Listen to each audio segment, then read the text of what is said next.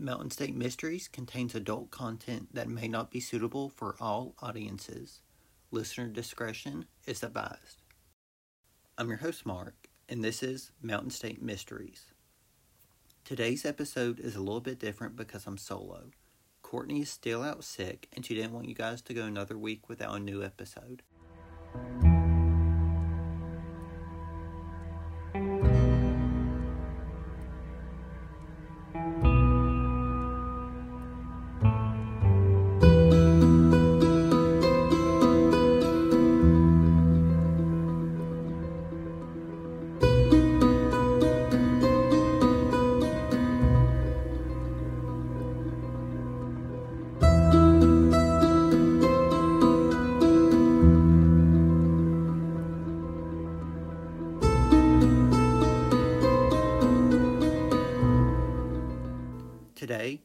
Tell you the rest of the story of a man who lured his victims through the Lonely Heart advertisements, claiming he was looking for love, but ultimately murdering them for their money. This is part two of the story of serial killer Harry Powers. Throughout Harry's life, he had a few different aliases, and I will be referring to him under those aliases as I tell his story. Where we left off in part one, we told you that Police Chief William Johnson put out an arrest warrant for Cornelius Pierson of Clarksburg, West Virginia, for the kidnapping and murder of Asta Eicher and her children. If you haven't listened to part one yet, I suggest you pause this episode right here and go listen to it. It will help you get up to date on everything going on in Harry's story. Harry is now in handcuffs at the police station, being questioned on what he knew about Asta Eicher and her children. He kept denying that he knew them and that he didn't know the name Pierson. He was shown all of the letters taken from him upon his arrest. Harry said, Fine, I used the name Pierson for fun. Yes, I knew Asta Eicher and her children. I put them aboard a train to Denver where Miss Eicher planned to marry a fella named Charles Rogers. Harry would promise love and marriage to women all over the United States. Three of the letters he had on hand promised love to a woman in Olean, New York. He confessed love to one in New Bern, North Carolina. He told a third in Barkerstown, Maryland, that he was completely devoted to her. To some, Harry was handsome, as he stood five feet six inches tall. He wore horned rimmed glasses, and he was a bit on the stout side. To others, Harry was just a flabby faced, well dressed man. He would quote poetry, and in some letters that wasn't posted at the time due to the erotic nature, he seemed to be quite the lover as well. While Harry was being questioned, other officers found out that he hired someone to build a garage five miles out of town on some land owned by his wife in Quiet Dell, West Virginia. Chief Duckworth decided to drive there. He first questioned neighbors. They all stated that Harry would arrive to the garage around midnight and stay for a few hours. When Duckworth entered the garage, what he saw, he automatically sent for backup. The garage floor was covered in deep brown stains. The stains were dry blood. You can see images from inside the garage on all of our socials and our website. Duckworth and the other officers who arrived to help him search walked downstairs and saw Duckworth and the officers who arrived to help him search walked downstairs and saw that the blood had dripped from the floor above onto the floor downstairs. There were four cells, each with their own door and lock. Two of the four cells didn't have any ventilation whatsoever. In one of the cells, there was a blood-stained mattress in the corner. All of this was disturbing to the police, but what they saw hanging from the rafters sent chills down their spine. You're listening to Mountain State Mysteries. What they saw was a long rope tied in a noose that was hanging right above a trap door that led into the basement. Police continued to do their walkthrough, where they found a large trunk. What they found inside was clothing, jewelry, pictures, and letters. As word started to spread through the town of Quiet Dell, people came from all over. Police had to hold them back, and some started to dig around the property. It wasn't long before a burlap sack was found. The smell coming from the burlap sack was so foul. When someone opened it, what they saw, with her hands tied behind her back, was the decomposing remains of Asta Eicher. Not too far away, another burlap sack was found. In it were the remains of two girls and a boy. There was a blood-stained hammer and wrench. The girls were gagged with their hands tied. The boy's head had been bashed in. A medical examiner identified the bodies as Asta Eicher and her children, Greta, who was 14, Harry, who was 12, and Annabelle, who was just 9 years old. The discovery of the murders caused an outrage in Quiet Dell and Clarksburg. While this was just the beginning, more information came to light about Harry's secret life. Harry is still in custody at the Clarksburg Police Department. He said that he knew nothing about their deaths. Mobs started to surround the police station. The people of the mob was angry and wanted to lynch Harry for his crimes. They started to shout, "Bring the man out." Harry begged to be put into a safe cell. While all of this was going on, the police started to search Powers' home. While looking for more evidence, they found a trunk in the basement containing items that belonged to the Eicher family. Harry's wife Luella and her sister were arrested and brought to the station. Police questioned Luella. She said, Harry gave them to me and I didn't ask where he got them. In the other room, Luella's sister told police how Harry used to work as a vacuum salesman and he was fired for theft. He was a wonderful husband to Luella, and we of course gave him money when he needed it. He rarely asked for it. Luella's sister was soon released. However, Luella was kept for further questioning. She began to talk about her and Harry's childhood, friendship, and marriage. She said Harry was born in Cedar Rapids, Iowa, 42 years ago. My aunt married his uncle, which makes us second cousins. We've known each other since we were kids.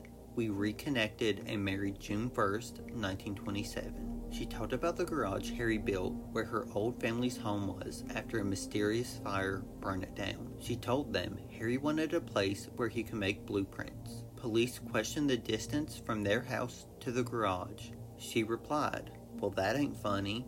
Later, he was going to build a nice cottage and maybe we were going to live there. Luella was right about one thing it wasn't funny. Harry's intentions for the garage would never make a home. Harry was a calculated killer and wanted somewhere he wouldn't be bothered. While Luella was being questioned, police were going through the trunk that was found in the garage. One of the many things they found was a bunch of letters from Luella to Harry. Police knew one thing. What Luella said about her and Harry growing up together, the letters proved to them that they did when Luella herself was a mail order bride to Harry. Why would she lie? When she was confronted with the letters, she grew annoyed and continuously denied it. The letters were ultimately damning. It also appeared that Luella herself tricked Harry into marrying her. In the letters, Luella told Harry that she was a maiden and that she had never been married before when she was actually married to Ernest Neasley in 1903 when she was 17 years old. Ironically, Ernest was also arrested and charged with murder prior to their marriage. Luella gave birth to a son that passed away shortly after. In 1926, Harry and Luella would start to write to each other. Through the Lonely Heart advertisement, the letters first dating June 26, 1926. Mr. Powers, you are most welcome and very much appreciated letter received and read many times. With pleasure, your letters are so interesting. Oh, and that sweet and dear little photo. You certainly are a fine looking gentleman, and I think awfully sweet and would be a real nice prize for little Luella. I'm sorry I haven't any pictures of any kind, but you can take my word for what I'm telling you. I have fine character, light brown hair, and hazel eyes, fair complexion, wear glasses, 5 feet 6 inches tall, and weigh 160 pounds. I will be 40 years old on the 5th of next month. We own several houses here and also property in the country. We have a fine gas well. No, I don't think it any harm to get acquainted by this method, as I would rather find my true love in this way as I don't care for any of the Clarksburg men. For my lot in life, I would love to share it with a man whose heart is true, and I'm kinda thinking I'm on the right road. I'm considerably nice looking and always attended strictly to my own affairs. I have a real loving disposition, as loving as a sick kitten on a warm brick. Do you have a car? I have a player piano and some nice love songs. Mainly, sprinkle me with your kisses and let me call you sweetheart. Are they pretty? Answer real soon, with best wishes and love. Lovingly yours, Luella B. Strother. One thing, Luella is denying the facts. The letters are there in black and white. They met through mail, and she always had the feeling he was talking to other women as well. Luella always claimed she wasn't jealous, especially in the letter from August 9th, 1926. You never confessed to me how many ladies you are corresponding with. Won't you tell me, cutie? There isn't a drop of jealous blood in my fat little body, but I think we should be on square with each other now. You know, the books are closed of the past, and the future that is now counting. Let's see if we can't make this bright and full of happiness and keep all of the dark clouds behind us. Some say that all the dark clouds have silver linings, but I am wishing for them to vanish like dew before the morning. Luella.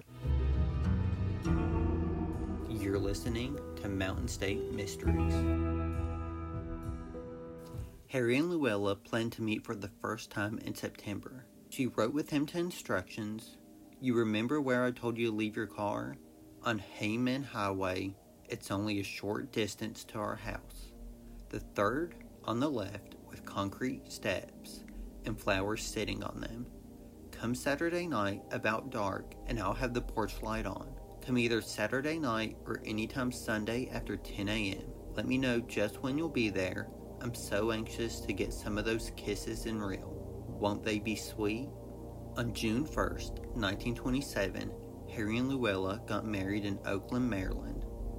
Luella should have seen all of the red flags when Harry suggested her and her sister get a life insurance policy on them. When the two didn't, he tried to get them on his own without the proper appointments.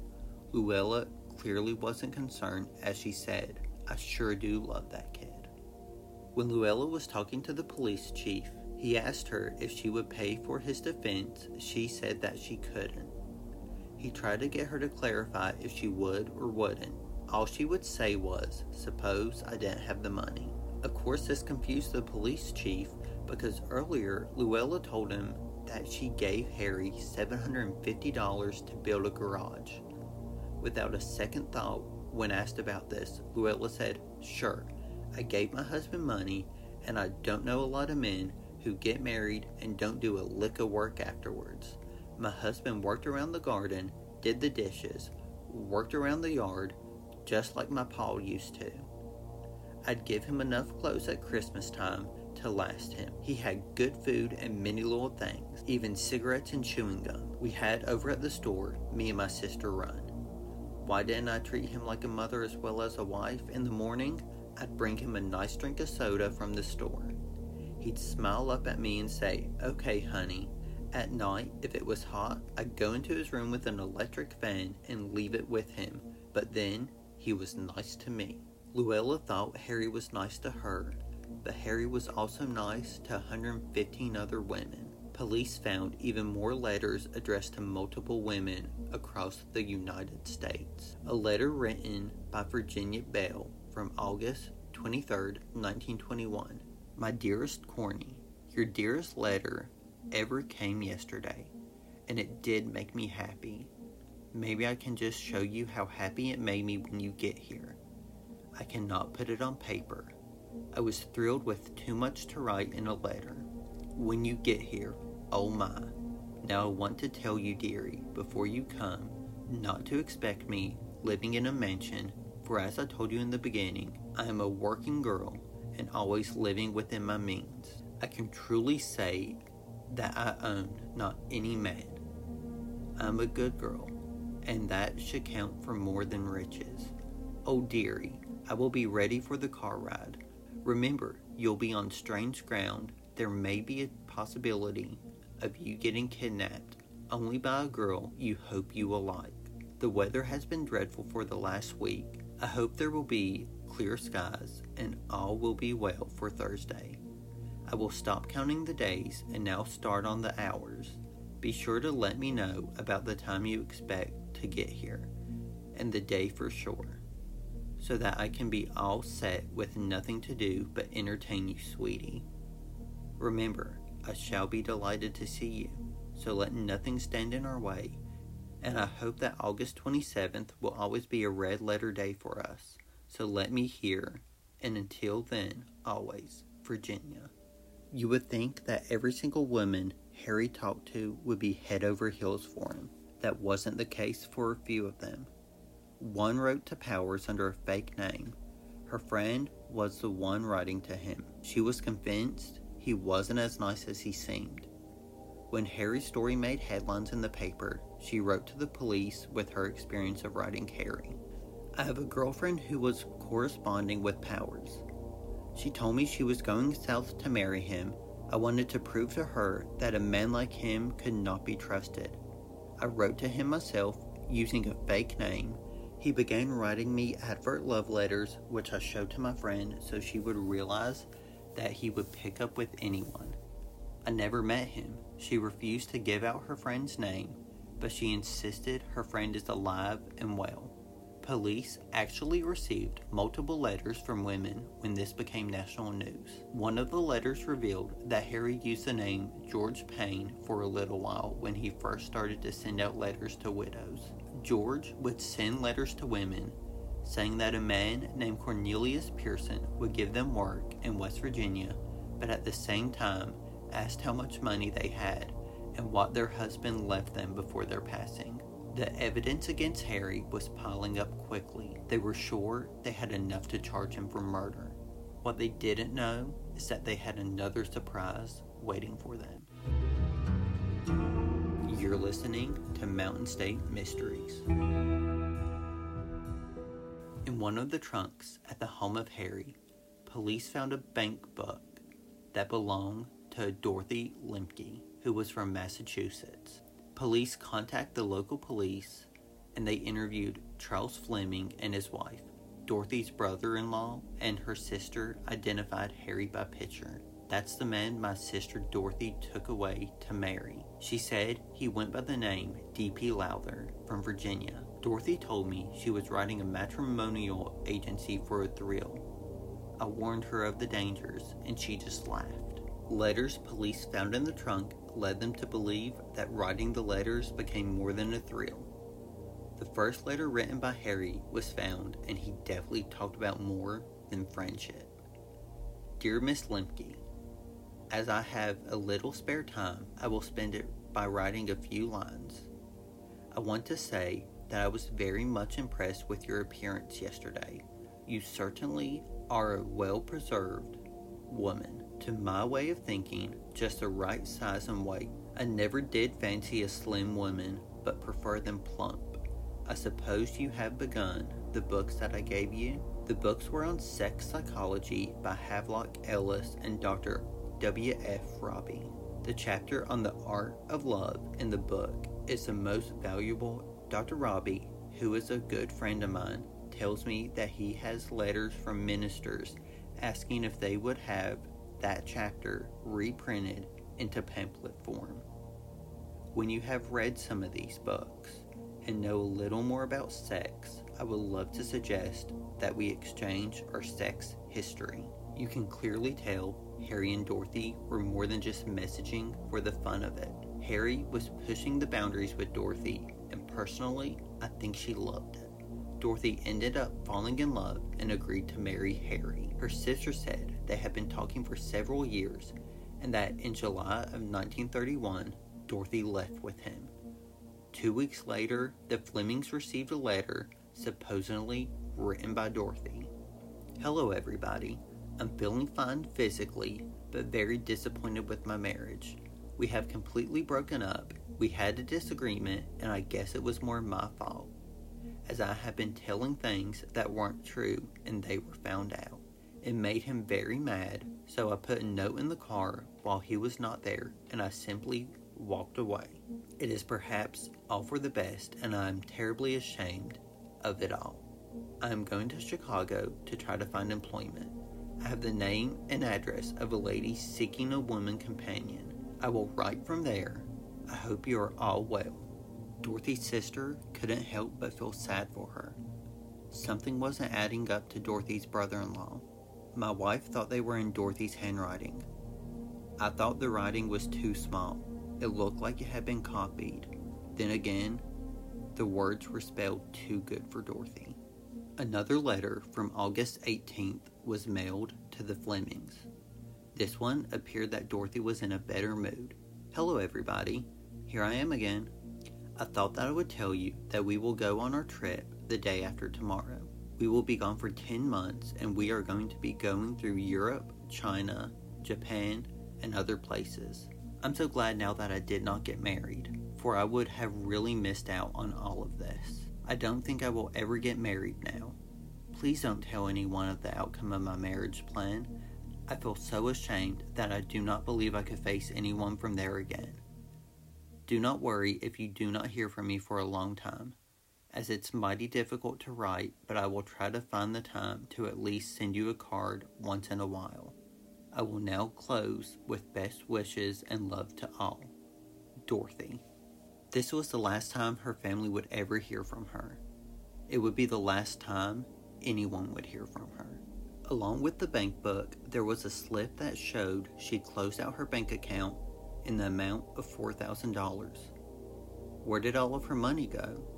That's when police realized the day before Harry was arrested, Luella had deposited a check for over $3,000. Luella told police that Harry had given her the money as a payment for the garage and other items she paid for. Police started to wonder if Harry stole the money from Dorothy.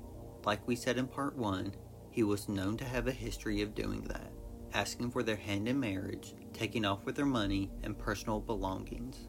What bothered police more than the theft is not knowing where Dorothy was. They didn't know this, but soon they would.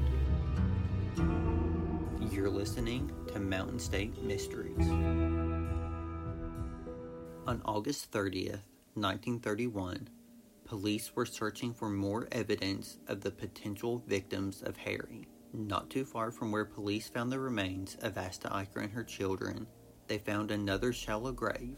What was found were the remains of another woman, stocky, with long black hair. From the looks of it, she was just tossed into a grave without any care whatsoever. The one item of clothing she had on were a pair of stockings, with her hands tied behind her back and webbing wrapped around her neck to choke her. When police found the body, the chief rushed over to the jail to find Harry playing poker with other inmates and took him to another room. When Harry got into the room, he said, That's the last one. There's no more out there. When police put everything together, they found out the latest victim was Dorothy Lemke. Another victim Harry lured with the promise of marriage and a happy ever after. Police kept Harry for hours to try to get a confession out of him. You can actually see that image on all of our socials and our website. Harry finally wrote out a confession. I took Miss Lemke to the garage at midnight and let her into the cellar.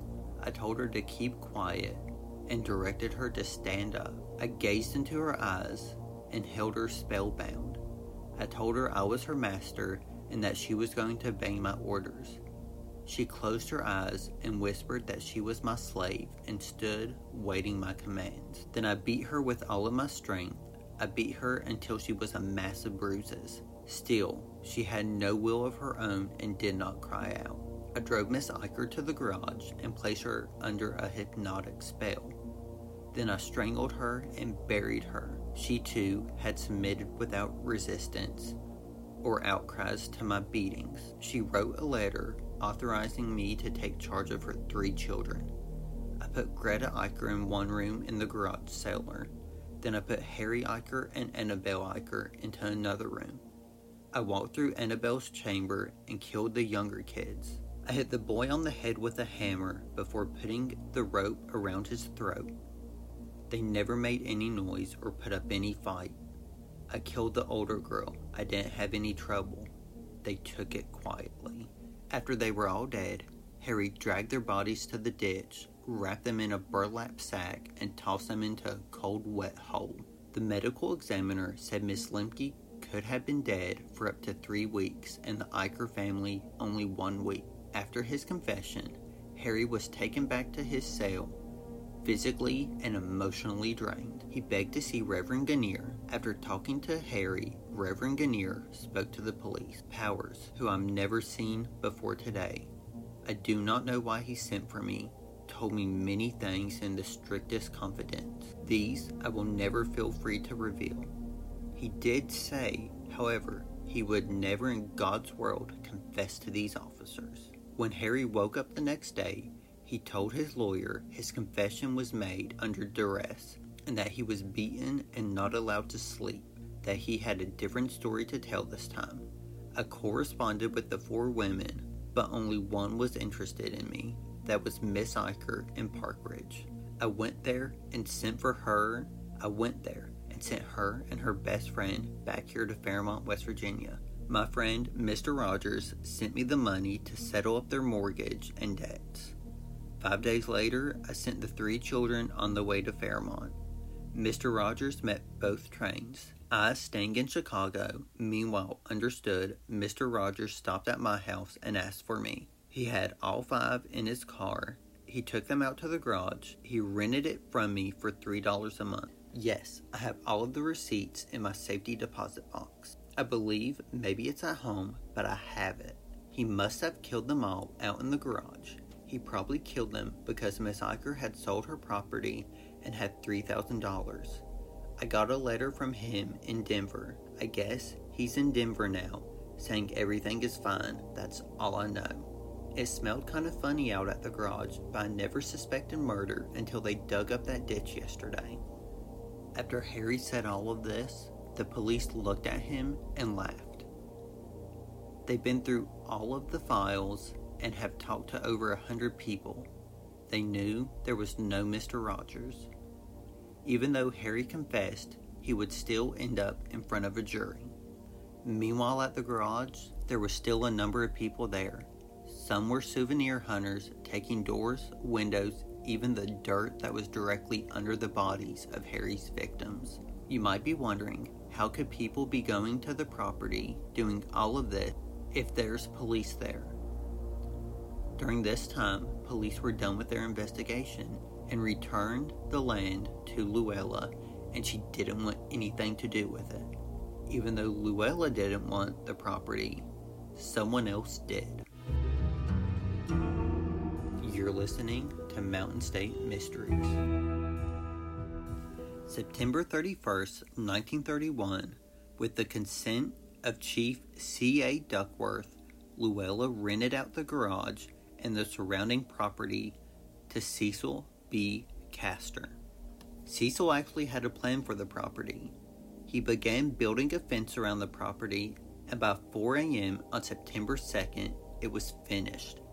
He started to charge admission to those who wanted to see the garage in person. He charged 25 cents for adults and 15 cents for children.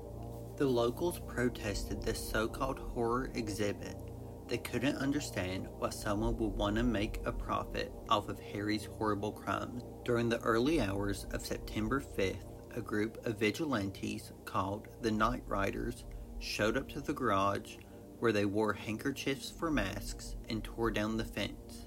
When they were finished, they piled up the fence in a nearby field and set it on fire as a message to Cecil that they didn't want this in their town. Well, Cecil apparently didn't receive that message. He simply rebuilt the fence. Locals begged police to do something, but they said they couldn't do anything because Cecil wasn't doing anything illegal.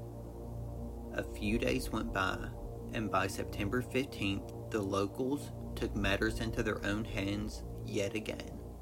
A group of 300 stormed the property where the garage was with tools in their hands they tore down the six foot metal fence and fought two armed guards and burnt down the guards' headquarters. This time, when they were done, they left a note To whom it may concern, let this be a warning that this fence not be built again. Good citizens of Harrison County. After that, Cecil never attempted to rebuild another fence. More than 5,000 people paid for entry during the time the exhibit was open. When the residents of Harrison County thought it was starting to become quiet again, with the murder exhibit closed, Harry was still in jail. Police found what they believed to be a sixth victim in a black book, who the police knew all too well. A local, Stamatis Stikas, a 42 year old Greek immigrant who went missing in June, but his body was found in a snowbank in sight of a local Greek Orthodox church in November of 1931. He owned a shoe shining store in Clarksburg, and the last person he was seen with in his shop was Harry Powers. Police questioned Harry about this, and he said they were close friends and that he saw him on the day of his disappearance, but he denied responsibility of his disappearance. Police to this day have not ruled out Harry for the reasoning of his disappearance or murder. On the day he went missing, he had two $100 Liberty bonds and $30 in cash. Powers could never provide an alibi for the day of his disappearance. On December 7, 1931, 1,200 people entered the Moore Opera House in Clarksburg, West Virginia to witness the five day trial of Harry Powers. Harry was walked in by state troopers in handcuffs. When he was on stage, he turned and looked around to the packed room. He just saw faces staring back at him. During the trial, Harry showed no emotion, especially when his own lawyer said some people are saying hanging is too good for him. Powers took the stand, and prosecutors asked him what he had to gain from talking to these women. I had a lot of matrimonial trouble. Charlie Rogers suggested that I try to find a new wife and try to get out of trouble. I jumped at his suggestion. Only one member of the jury showed his true emotion towards Harry. His face was pure disgust as Harry returned to his seat. He leaned forward and spit into a spittoon as if he told Harry how he really felt about him. When the medical examiner took the stand, he discussed the murders in detail, and a smile could be seen on Harry's face. After an hour and 15 minutes, the jury came back with a verdict. We, the members of the jury, find the defendant Harry F. Powers, alias Cornelius O. Pierson, guilty of first degree murder as charged in the first indictment. The crowd started to cheer as Harry was taken away. Harry was to be hung by the neck till death. Harry tried to appeal his sentence but was denied. He knew death was coming for him. Listening to Mountain State Mysteries. Harry was sentenced to death on March 18, 1932, at 9 p.m before Harry was taken to the wagon gate at Moundsville Penitentiary, Harry received one final letter from his wife, Luella. She was sick, bedridden, and unable to cope with what her husband did. May you have a home in heaven where there is no sorrow, and some sweet day I will come see you, dear, and live forever with you. After reading the letter, a black hood was slipped over Harry's head, a noose tightened around his neck. At 9 p.m., the lever was pulled. As the door dropped open, Harry fell to his death. Harry died at 9:11 p.m. When they cleaned out his cell, they find a letter from Harry to Warden in case of my death, consider this yours. This is to certify that I have given to my medical advisor a true and full written account of my life, and that I have described all of my deeds, whether good or bad, in full, and that they are true as described. At no time during the commitment of any of my deeds have I felt regret or remorse. On the other hand, I have had a feeling of well being I know that I am not legally insane, but I know I am not normal. Usually, I am kind and affectionate, but at times, I have an overpowering urge. Of these times, I have neither fear or sympathy. I am not this way because I want to be. I must have been born this way. I have told the truth. Harry F. Powers. In over 50,000 words, Harry wrote a full confession of his crimes. He requested that it be sold to the highest bidder to pay for the trial and all of the cost of the investigation. I do not fear death as long as I do not commit self destruction. Those who gloat in the satisfaction that death means punishment for me are merely deluding themselves. Harry F. Powers.